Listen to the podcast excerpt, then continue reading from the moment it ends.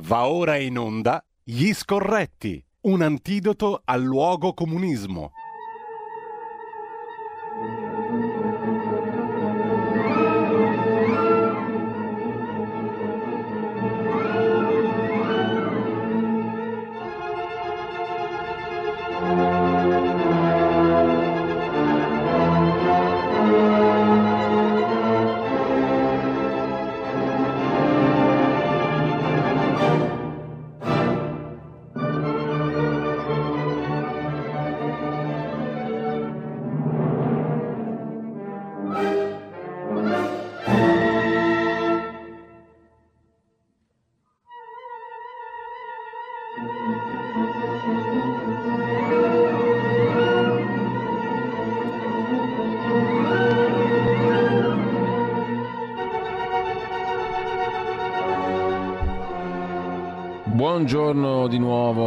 Tutti coloro che ci ascoltano qui su Radio RPL, Ragionare per la Libertà, radiorpl.it e buongiorno a Carlo Cambi.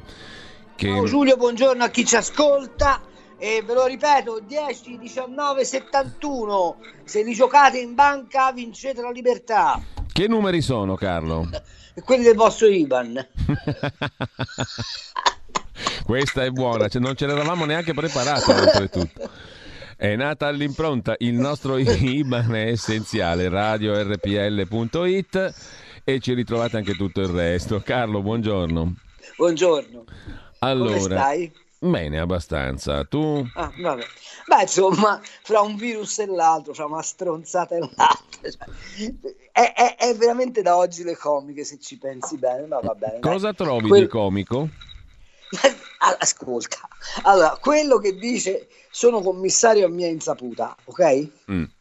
Quell'altro che, di- che dice da compagno ti devi baciare per un quarto d'ora per pigliare il virus e il ministro dice è una dichiarazione inopportuna ma lo lasciamo a fare il commissario al povero Vittorio Sgarbi se lo sono impacchettato come un cotechino e l'hanno portato fuori dall'aula semplicemente perché teneva la, la, la mascherina eh, abbassata eh, ora pensano a Gino Strada che è un uomo di straordinaria efficacia dal punto di vista dell'operatività, ma è, io mi immagino il povero Strada che abituato a costruire ospedali, a, a, a intervenire in zone di emergenza assoluta, che si deve mettere a eh, districarsi nella burocrazia della sanità italiana guarda, non glielo non lavorerei al peggior nemico di dover fare quel mestiere lì. E in tutto questo il ministro Speranza continua a dire agli italiani: mi raccomando, siate ligi. E, e, e non abbiamo ancora capito per chi suona la campagna.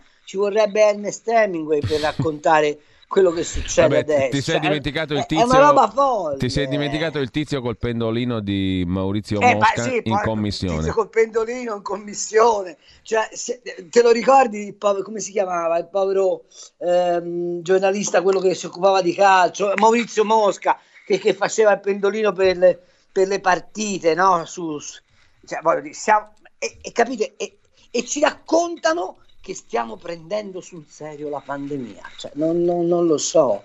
Cioè, a quei poveri ragazzi di Forte di, Mar- di Prato che si sono baciati a Forte Marmi gli hanno fatto 400 euro di multa. Chi glielo spiega che è lo stesso Stato che gli fa la multa perché si baciano appartati, peraltro, e, e, e che contemporaneamente c'ha uno nominato dal ministro della sanità, difeso dal ministro della sanità, che sostiene che per prendere il Covid bisogna slinguazzarsi per un quarto d'ora. Chi glielo spiega? Carlo, però come ti spieghi anche le parole mh, accorate, drammatiche che arrivano dai medici dei vari ospedali col- nelle zone colpite di nuovo dalla cosiddetta seconda ondata? Ma me li spiego perché effettivamente la situazione è pesante. Ma, ma, ma te lo ricordi Giulio? Quando hanno detto non vi lasceremo soli. Sai quanto gli hanno dato in busta paga? 30 euro. Cioè a quelli di Arzano, di Codogno, a, a quelle infermiere che vedevamo col, col viso tumefatto, a quei medici richiamati dalla pensione. Gli hanno dato 30 euro 30, capisci? 30 euro. E ecco. poi diamo il reddito d'emergenza a chi sta facendo marcire le olive sugli alberi perché non vuole, avendo il reddito di cittadinanza, andare a raccoglierle? E ti pare un paese serio a te questo? Cioè, non lo so. E qui non è questione di destra, sinistra, centro, di posizione, è un problema che siamo al dissolvimento di qualsiasi idea di eh, legittimità, di priorità, di competenza, di eh, attenzione al bisogno del paese. Siamo lontanissimi. Ecco, l'hai letta l'intervista stamani alla stampa con, di Conte, di Massimo Giannini? Sì, lasciamo perdere, insomma, eh, è, è, ridicola, ridicola le domande che gli vengono fatte, ridicole le risposte che dà. Cioè, eh, fra l'altro, Massimo, che io conosco molto bene per averci lavorato per anni insieme, ed è un ragazzo, ed è un ragazzo, ormai è un signore come me, insomma, ehm, di, di, buona preparazione, di ottima preparazione, ed, anche, ed era anche una volta un liberal eh, rigoroso, eh, è passato dall'esperienza Covid. Se io avessi Conte fra le mani come giornalista, non ne uscirebbe vivo, ma, ma non dal punto di vista, voglio dire, fisico, eh, vorrei che fosse chiaro, però, mm. ma dal punto di vista del contrasto delle idee, alla fine sembra che Conte sia uno statista, cioè, ma, ma, ma, ci rendiamo conto? Ma, ma secondo te di queste 270-280 mila imprese eh, della ristorazione, quante, quante ne sopravviveranno? Dei 300 mila negozi eh, al dettaglio italiani, quanti ne sopravviveranno? Ma, ma di cosa stiamo parlando? Cioè non c'è la percezione reale della dimensione della crisi né sul fronte sanitario né sul fronte economico. Questi parlano del decreto ristori da 2 miliardi, ma a Milano basta un mese di chiusura per fare fuori un miliardo e 700 milioni di mancati incassi. A Milano. Ok, la scala è nazionale. Poi ripeto, a, a, a, a dimostrare, eh, eh, come posso dirti, l'inefficienza, ma anche la, la, doppiezza, perché a questo punto è doppiezza, c'è il caso Campania, il caso Campania, Campania non è tollerabile.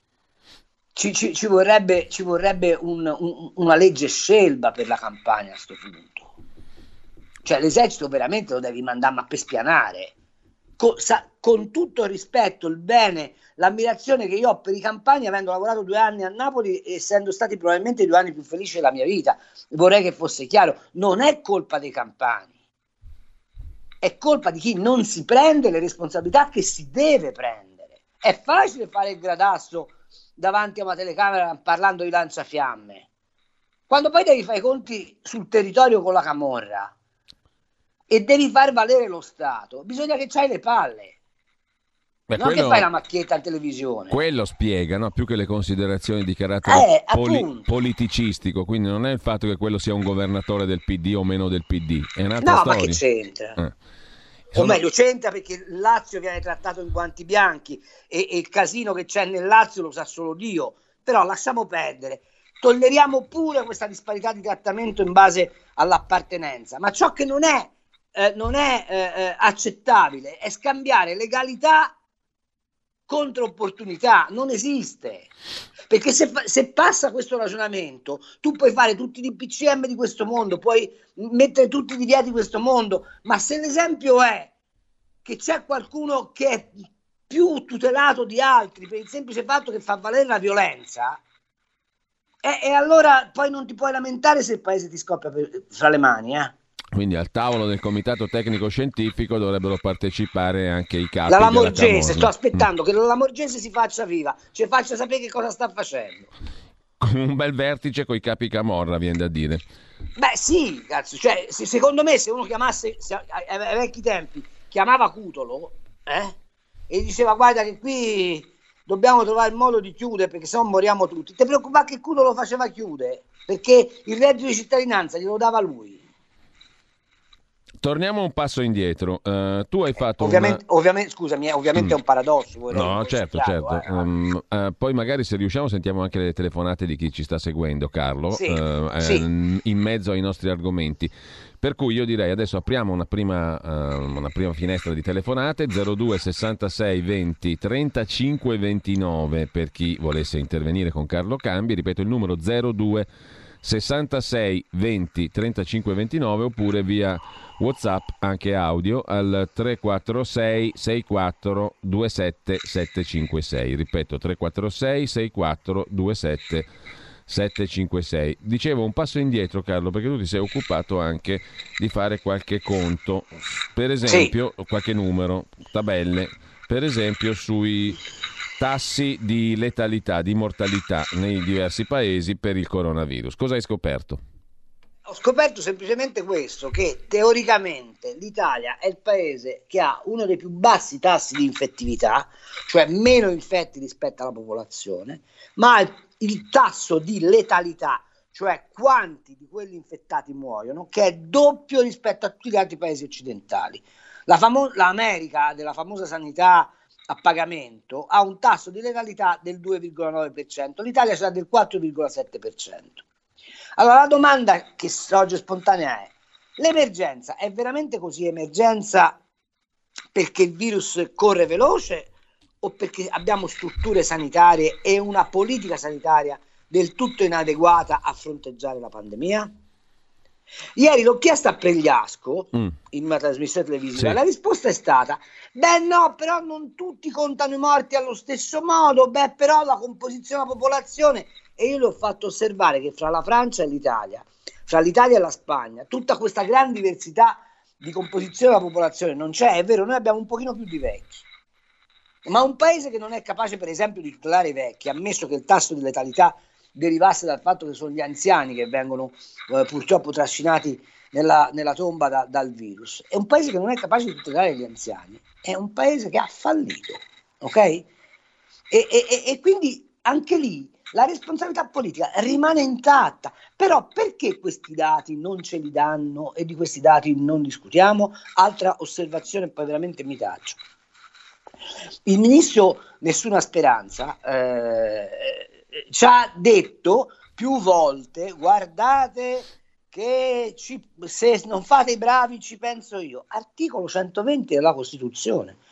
Se non si fida delle regioni, lui ha l'articolo 120 della Costituzione che di fronte alla pandemia lo autorizza a pigliare in mano le redini di tutto il governo sanitario. Perché non lo fa? Per semplice fatto che è incapace. Carlo, abbiamo una telefonata 02 66 20 35 29, pronto? Marco da Mantova, buongiorno. Buongiorno Marco, prego. Io vorrei non passare dalla parte di quello che contesta tutto che vive su Marte, però quello che mi lascia il, eh, veramente stupito e stupefatto e disperato è il silenzio di quelle che dovrebbero essere le associazioni di categoria appunto di ristoratori, commercianti, le varie conf, ok? Che stanno vedendo il paese fallire senza alzare un dito. Quando c'è stato il governo Berlusconi c'era uno sciopero se non due alla settimana, stiamo parlando di 10-12 anni fa. Ora, nonostante vedano l'Italia andare a gambe all'aria, non si muove nessuno, al di là del Presidente della Repubblica che anch'esso non alza un dito e dovrebbe essere il garante di questo Paese. Dopo non ci dobbiamo stupire, e poi chiudo, se nel Paese serpeggia, e lo si vede anche in televisione perché vengono intervistati nei vari servizi, chi, chi vorrebbe, la, chi vorrebbe, la, rivolta, ma perché questo paese è lasciato a se stesso ed è lasciato a morire sistematicamente. Come si fa a non essere complottisti? Grazie a tutti, ciao. Altra telefonata, pronto? Pronto? Buongiorno. Sì, buongiorno, chiamo dal Veneto.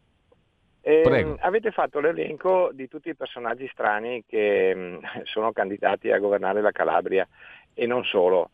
Eh, io, io, però mh, mm, vorrei dire una cosa, no? eh, ci stanno dicendo che c'è un vaccino efficace al 90%.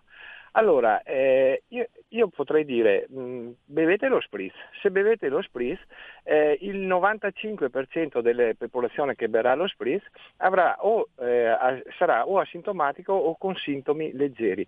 Cioè, di che cosa stiamo parlando? Di, di un vaccino che è efficace al 90%. Poi ci diranno che non sarà efficace per i 75 anni con patologie, e, e saremo, ma ci crediamo a queste cose? Cioè, se, se non crediamo a quello col pendolino, crediamo a qualcuno che ci dice che un virus eh, dannoso solo per un 5% diciamo in maniera grave della popolazione, diamo un vaccino che è efficace al 90%, ma di che cosa cazzo stiamo parlando? Grazie. Grazie. Lo Spritz col Select come fanno a Venezia città. Uh, intanto abbiamo un'altra telefonata.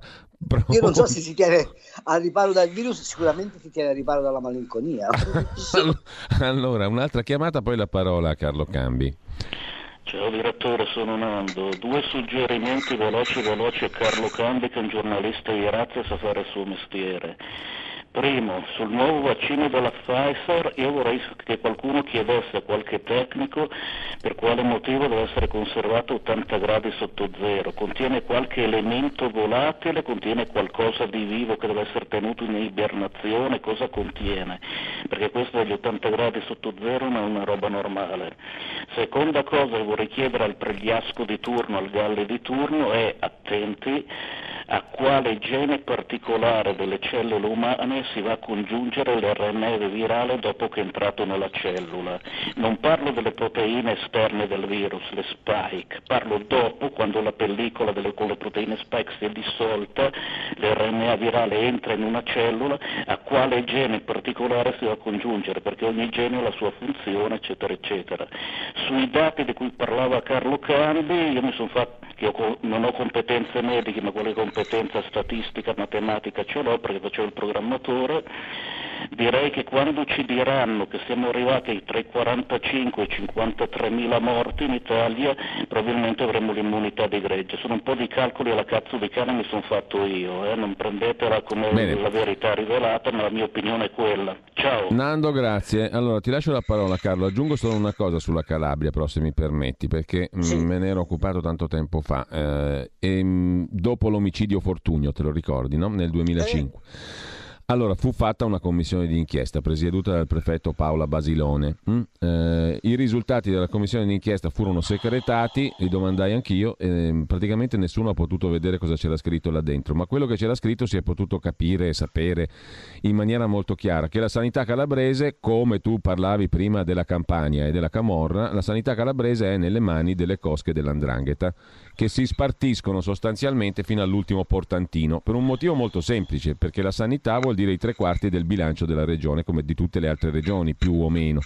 Quindi sono miliardi di euro. Erano uscite anche delle bellissime intercettazioni mm, all'epoca del caso di quella clinica privata che sì. spostava i morti negli ospedali pubblici per evitare rogne. C'era di mezzo anche un consigliere regionale di cui adesso mi sfugge il nome, lo recuperiamo velocemente perché abbiamo anche l'audio di quell'intercettazione nella quale si faceva proprio l'elenco dei vari eh, cespiti, dei vari, delle varie fonti di introito di soldi pubblici, se gestisco quello, se gestisco quell'altro. Allora, è un segreto di Pulcinella, il segreto messo sulla, sulla relazione Basilone. Finché noi abbiamo delle zone di extraterritorialità, non facciamo finta di dire che questo è uno Stato. Questo qui è un insieme di satrapie che funzionano più o meno bene a seconda delle zone d'Italia. Eh, faccio notare che la Calabria eh, ha un tasso di disoccupazione mostruoso e che la sanità vale quello che valeva la Fiat anni fa in questo paese. Cioè, se tu controlli la sanità, controlli le assunzioni. Se controlli le assunzioni, controlli il favore sociale. Ed è evidente che la criminalità organizzata ha bisogno del favore sociale. Faccio un'altra osservazione. In Calabria, della Calabria, calabrese, è l'onorevole Minniti che come si sa è l'uomo dei servizi, è l'uomo più inserito della sinistra nei meccanismi della, del controllo di legalità. Perché non mandano il senatore Minniti in Calabria invece di chiamare Gino Strada? Ah, un buon commissario, pigliare, no? Un buon commissario sarebbe a, lui. A, a, pigliare, a, pigliare, la sanità calabrese per il vero verso per cui va presa, perché non è la, la, quello delle pillole, ma è quello delle pallottole.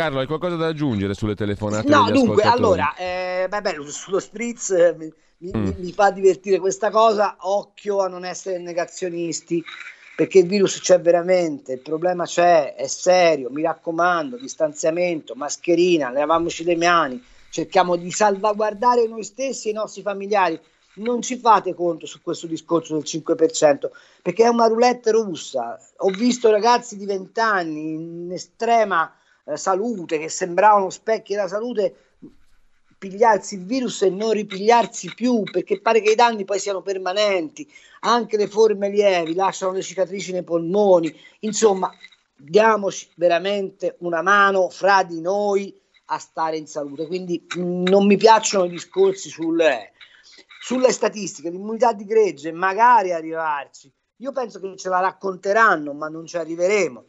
Sul vaccino è vero, c'è un problema serio, perché un vaccino che sta a meno 80 qualche dubbio di efficacia o perlomeno di come sia composto viene.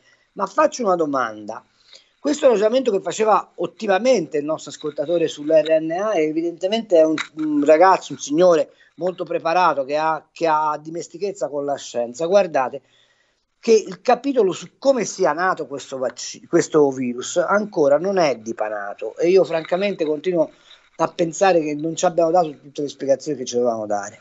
Se il vaccino ha queste caratteristiche, vuol dire che il virus ha delle caratteristiche anomale.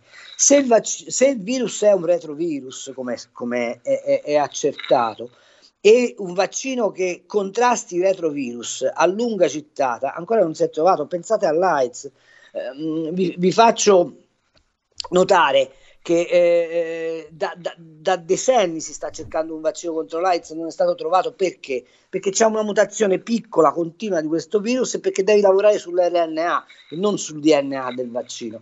Eh, il vaccino più efficace sarebbe quello che attiva tutto il sistema delle cellule T4, che sono i, i, diciamo, gli assaltatori contro, contro gli, gli, gli, agenti patogeni e, e, e francamente è difficile pensare che gli assaltatori possano entrare in contatto con qualcosa che viene iniettato nel corpo ad una temperatura così bassa.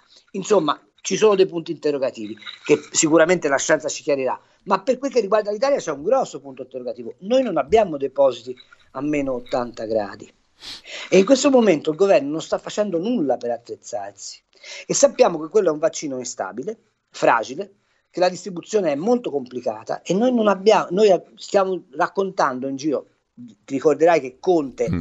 ha detto ci vaccineremo prima di Natale, un presidente del Consiglio che dice queste cose qua va fatto dimettere. Si chiama abuso della credulità popolare. Al povero Trump, per aver detto una battuta sulla, ti ricordi, sulla mucchina da farsi in endovena, l'hanno massacrato e noi continuiamo a, a, a, dipendere da gente che dice delle robe inenarrabili senza che nessuno abbia, diritto, abbia la sensibilità di censurarlo. Associazione di categoria.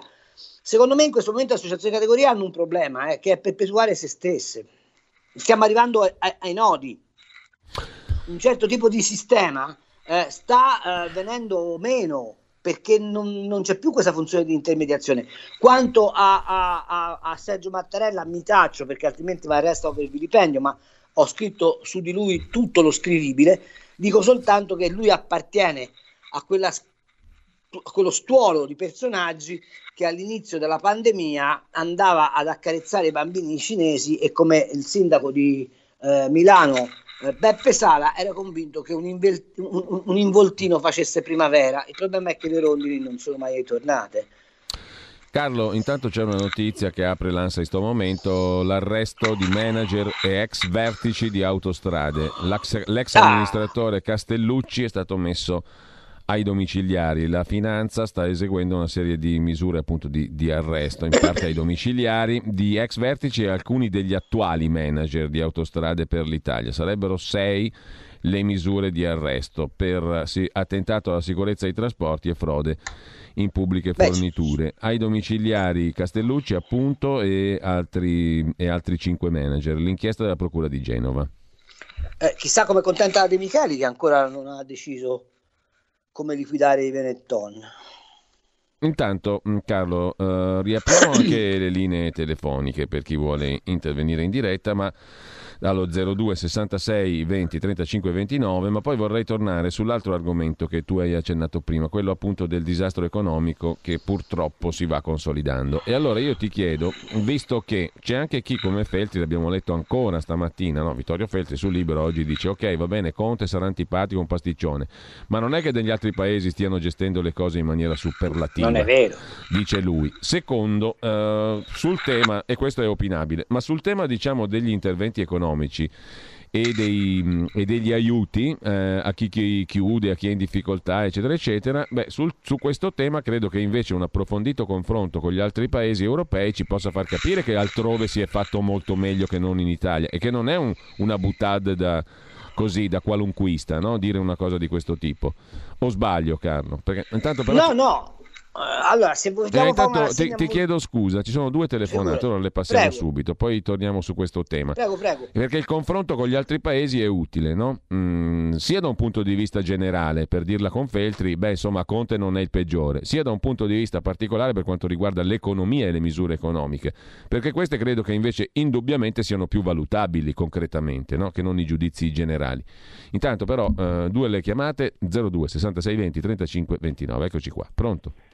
Sì, Giulio, sono Walter, buongiorno a te, buongiorno anche all'ospite che apprezzo moltissimo. Io ho una domanda... Che è il conduttore principe, ripetiamolo, non sì, sono sì, io. Sì, lo so che gli scorretti è lui. È, è lui. Tu sei, tu, sei, tu sei correttissimo. tu sei correttissimo, tu sei Giulio Cainarca, insomma, eh, diciamo che sei l'uomo più corretto del mondo. Ho una semplice domanda. Allora, ieri purtroppo sono morte circa 500 persone e io chiedo, ma queste persone che muoiono eh, io mi aspetto che siano coloro che sono in terapia intensiva. In realtà alle morti, purtroppo, torno a ripetere, non corrisponde la diminuzione di persone in terapia intensiva, ma questo anche nella prima fase, cioè nella prima ondata. E questa cosa io non riesco a spiegarmela. Cioè, non so se sono stato chiaro. No, no, lei è chiarissimo. Eh, allora, intanto non, non tutti Altra, quelli che... Carlo, che, sentiamo che... subito anche l'altra telefonata, ah, scusa, scusa, poi ti lascio lo spazio. a, a due a due le prendiamo, pronto? Ok. Sì, pronto. Buongiorno, sono Fabrizio di Sabio Chiesa. Salve Fabrizio. Allora io, quando ascolto il giornalista Cambi, capisco la sua irritazione e il fatto che veramente non riesca a digerire quello che è l'andazzo politico e Fabrizio, uh, riesci a stare in attesa qualche secondo? Perché abbiamo lo stacco? Sì, sì. Dai, ti sentiamo sì, tra poco. Rieccoci in onda, Carlo Cambi, gli scorretti e Fabrizio al telefono. Pronto? Sì, pronto. Rieccoci allora, qua. Dici tutto. E allora la sua indignazione è anche la nostra di tante persone che non riescono a sopportare queste pagliacciate perché in un momento così difficile si dovrebbero adoperare i migliori cervelli d'Italia e poi invece abbiamo visto cosa è successo in Calabria, ma che succederà un po' in tutta Italia, ma poi non lo veniamo a sapere perché forse in altre zone d'Italia è rimasta un po' più di efficienza, un po' più di serietà. Quello che a me fa paura e che mi sembra una situazione irreversibile è che quelli che rappresentano il paese siano lo specchio del paese o di gran parte dei cittadini del nostro paese. Io ho 60 anni e ho avuto la fortuna di conoscere quelli che avevano fatto la guerra e che avevano fatto il miracolo del dopoguerra.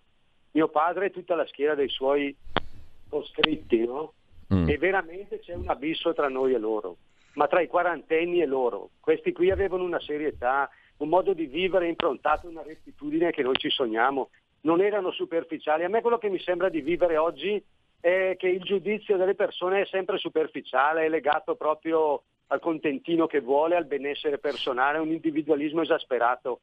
E perciò quando vanno a votare per me non hanno una minima capacità di giudizio. Votano quello che sono loro stessi, se sono dei cretini mi dispiace dirlo, ma votano i cretini. Io non voglio essere considerarmi il migliore, però veramente c'è una desolazione quando io mi, se- mi trovo a parlare con qualcuno qui, che io sono di Brescia, a vedere quanti morti ci sono stati e che qui la gente non ha capito niente, sopporta questi grillini al potere con una facilità incredibile. No, veramente, io ho paura che non ne veniamo fuori perché la massa degli italiani non è capace. Allora, Fabrizio, Grazie anche a te. Carlo, sai qualcosa da dire? Poi torniamo sui ah, paragoni allora, con gli altri paesi. Allora, eh, la prima osservazione del, del, del primo ascoltatore, allora, non tutti quelli che, che, muoiono in ospedale passano necessariamente alle rianimazioni. Eh, pensate purtroppo ai lungodecenti, ai reparti di geriatria, dove normalmente, normalmente purtroppo, insomma, è il corso della vita, però gli anziani... Eh, vengono accompagnati al loro ultimo viaggio. Uh, piuttosto mi farei una domanda, siamo sicuri che tutti quelli che vengono censiti come morti per Covid siano morti per il Covid e non a causa di complicazioni in relazione al Covid? Questo è il punto. Intanto, comunque, i morti ieri sono stati mm. 580, non, non quasi sì. 500, quindi molti quasi di più. 600 quasi 600 e, e, e, questo è il primo punto. Secondo punto, ricorderete la gazzara che è stata fatta dalla sinistra sull'ospedale Fiera di Milano e sull'omologo di Civitanova a, qui nelle Marche. Bene, senza questi probabilmente la situazione sarebbe ancora più grave. Allora la domanda è, ma se Bertolaso in 40 giorni è riuscito a mettere su due ospedali, se si sono trovati capitali privati per farli, se c'è la possibilità di intervenire in questa maniera, ma un piano straordinario di, eh, mh, mm, mh, mm, mm, come posso dire, di pronto intervento non era possibile? torniamo sempre lì all'incapacità. Il signore di Brescia, eh, le sono nel cuore, l'abbraccio fortissimamente perché mi rendo conto che la desolazione che avete vissuto in quelle, in quelle terre dove è stato seminato dolore senza risparmio è, è, è, è qualcosa di terribile. Lei dice una cosa sacrosanta, quando io ero bambino io, eh, nel mio paese c'erano i falegnami, c'erano i, i meccanici delle biciclette e gli, veniva, gli veniva apportato il rispetto massimo che si doveva alla competenza, alla dedizione e alla fatica. Oh, se voi ci fate caso, le, se, ascoltate i talk show no? dove ci sono i grandi fratelli, queste qui. I figli degli attori eh, hanno tutti la laurea in economia che sono andati a prendere in Inghilterra. Allora, che cosa vuol dire? Vuol dire che l'ascensore sociale non è servito a qualificare ciò che sapevamo fare, ma a evitare di fare ciò che sapevamo fare. È da qui che nasce il corrompimento della società italiana. Guardate che il miracolo economico del, dell'industria meccanica in Italia, senza istituzioni come gli istituti professionali Aldini Valeriani di Bologna, ma ne potrei citare decine in Italia, non sarebbe avvenuto. Ma perché avevamo attenzione al fare ciò che sappiamo fare. E invece ora siamo entrati nella fase, siamo entrati ormai da molti anni nella fase che l'importante non è fare, ma è far sapere. E questo non funziona alla fine. Quanto all'economia che mi chiedeva sì, Giulio, sì. È, è molto semplice. L'approccio che noi abbiamo avuto all'economia è un approccio di decrescita e di decisionismo stalinista. Eh, eh, I provvedimenti che sono stati fatti quali sono stati? Andiamo in soldoni, bloccare i licenziamenti, tentare con le casse integrazioni, che peraltro non sono arrivate, di eh, evitare il disagio sociale e poi abbandonare quella parte di paese che è invece quella che tiene in piedi l'economia italiana, cioè la parte della piccola e media impresa, della bottega, il commerciante, il professionista, bla bla bla bla bla. Sappiamo tutto. Che cosa è successo negli altri paesi? Ah, aspetta. E abbiamo fatto degli scostamenti di bilancio a tranche. Non abbiamo fatto un intervento immediato, potente, prepotente e l'abbiamo fatto tutto transitare attraverso l'idea del debito. Non c'è nulla che è stato concesso come eh, eh, rimborso del mm. danno subito, ok? Gli altri paesi che hanno fatto esattamente il contrario. La Germania ha cacciato 250 miliardi uno sull'altro e li ha pompati direttamente nel sistema economico, la Francia ha cacciato 170 miliardi, la Spagna, che non è messa benissimo dal punto di vista economico, addirittura rifiuta il recovery fund. Perché? Perché è convinta fa- fa- che facendo investimenti pubblici diretti nell'economia riesce a rimettere in moto il volano. Noi investimenti diretti non ne abbiamo fatti manco uno. Cioè questo è il momento in cui, per esempio, torniamo a autostrade, sì. Tu do- dovevi rifare tutti i ponti, i soldi dovevi cacciarli lì, dovevi rifare la, la, la fibra ottica, dovevi fare la banda larga, dovevi fare, i, i, qualificare le stazioni ferroviarie, dovevi buttare quattrini a palate dentro l'infrastruttura paese. E invece dai redditi di cittadinanza e redditi di emergenza, dovevi chiamare la gente al lavoro, anche coattivo se vuoi, per migliorare la struttura di base del paese. Fammi capire, Carlo, fammi capire, tu eh. dici questo era un investimento, non un debito, no? Eh, per certi versi. Allora, sarebbe stato un debito pubblico, ok, certo, ma però investivi. È, è, sal- mm. è, saltata la barriera del debito, dello sfauracchio Adesso il problema è che tu fai debito comunque, ma senza aver investito niente per il tu futuro. Tu stai facendo un debito a spesa corrente per mantenere, perché questa è l'idea soprattutto dei 5 Stelle, per mantenere, e in parte del PD, per mantenere i seti improduttivi. Allora, il ragionamento che faccio io è mandi lo smart working il dipendente pubblico, perfetto, però imm- immediatamente eh, eh, metti in piedi i meccanismi di controllo. Oppure gli decurti lo stipendio del 30%, li mandi in cassa integrazione anche loro e recuperi risorsa che metti dentro i cicli economici. Altra cosa, non puoi fare dei provvedimenti che sono contro le imprese, ma la domanda che ti faccio io, eh? Ma se tu oggi sei in una regione che è gialla e domani mattina diventi arancione o diventi rossa, con questo sistema dell'algoritmo che vale per tutti tranne che per De Luca, eh, eh, eh, che tipo di programmazione economica puoi fare? Se non mi sospendi le tasse o non mi dici quando saranno le scadenze fiscali, ma io devo aspettare all'ultimo giorno per sapere se le pago o non le pago e in che maniera le pago, che programmazione di impresa posso fare? Se non hai approfittato di questi mesi per fare la, la radicale riforma del codice civile, se non hai approfittato di questi mesi per fare un rapidissimo snellimento della macchina burocratica e soprattutto di quella tributaria, di che cosa stiamo parlando? È esattamente quello che tutti gli altri paesi europei hanno fatto.